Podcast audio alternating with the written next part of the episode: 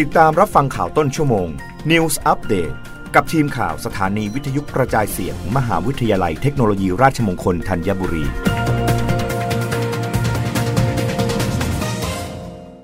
รับฟังข่าวต้นชั่วโมงโดยทีมข่าววิทยุราชมงคลธัญบุรีค่ะกระทรวงการคลังเผยผลการจัดมหกรรมร่วมใจแก้หนี้ ประชาชนสนใจเข้าร่วมอย่างหนาแน่น นายพรชัยธีระเวชผู้อำนวยการสำนักงงานเศรษฐกิจการคลัง ในฐานะโฆษกกระทรวงการคลัง เปิดเผยว่าการจัดงานมหกรรมร่วมใจแก้หนี้มีหนี้ต้องแก้ไข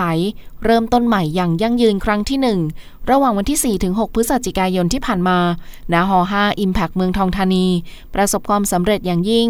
มีประชาชนและผู้ประกอบการที่สนใจเข้าร่วมงานอย่างหนาแน่น ตลอดระยะเวลา 3 วันของการจัดงาน โดยมีผู้เข้าร่วมงานมากกว่า 15,000 ราย ทั้งนี้จำนวนผู้เข้าร่วมงานและขอแก้ไขปัญหานี้สินดังกล่าว ยังไม่รวมการดำเนินการในระยะที่ 1 ซึ่งเป็นการลงทะเบียนเพื่อขอแก้ไขหรือปรับปรุงโครงสร้างหนี้ผ่านระบบออนไลน์ ที่เปิดให้ลงทะเบียนตั้งแต่วันที่ 26 กันยายน 2565 โดยปัจจุบันมีผู้ลงทะเบียนมากกว่า 113,000 ราย คิดเป็นจำนวนรายการสะสมมากกว่า 273,000 รายการ ซึ่งสามารถจำแนกรายการสะสมตามกลุ่มของผู้ประกอบธุรกิจได้ดังนี้ 1. ผู้ให้บริการทางการเงินที่ไม่ใช่สถาบันการเงินหรือนอนแบงก์ร้อยละ 46 2. ธนาคารพาณิชย์ร้อยละ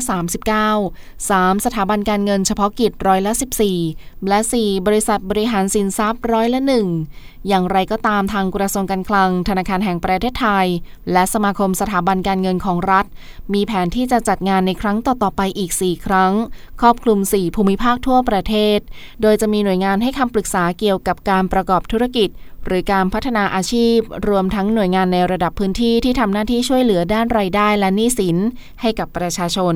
เข้าร่วมเพิ่มเติมด้วย เช่น สภาอุตสาหกรรมจังหวัด สภาหอการค้าจังหวัด หน่วยงานภาครัฐในพื้นที่ เพื่อให้การจัดมหกรรมสามารถช่วยเหลือประชาชนได้ สอดคล้องกับความต้องการอย่างแท้จริง โดยมีแผนที่จะจัดในครั้งต่อๆไปอีก 4 ภูมิภาคทั่วประเทศดังนี้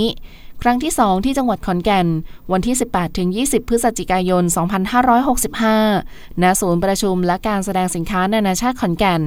ครั้งที่ 3 ที่จังหวัดเชียงใหม่ วันที่ 16ถึง18 ธันวาคม 2565 ณ ศูนย์ประชุมและแสดงสินค้านานาชาติเชียงใหม่ ครั้งที่ 4 ที่จังหวัดชนบุรี วันที่ 20ถึง22 มกราคม 2566 ณ ศาลาประชาคมเทศบาลเมืองบ้านสวนและครั้งที่ 5 ที่จังหวัดสงขลาวันที่ 27-29 มกราคม 2566 ณ ศูนย์ประชุมมหาวิทยาลัยสงขลานครินทร์รับฟังข่าวครั้งต่อไปได้ในต้นชั่วโมงหน้า กับทีมข่าววิทยุราชมงคลธัญบุรีค่ะ รับฟังข่าวต้นชั่วโมง News อัปเดตครั้งต่อไป กับทีมข่าวสถานีวิทยุกระจายเสียง มหาวิทยาลัยเทคโนโลยีราชมงคลธัญบุรี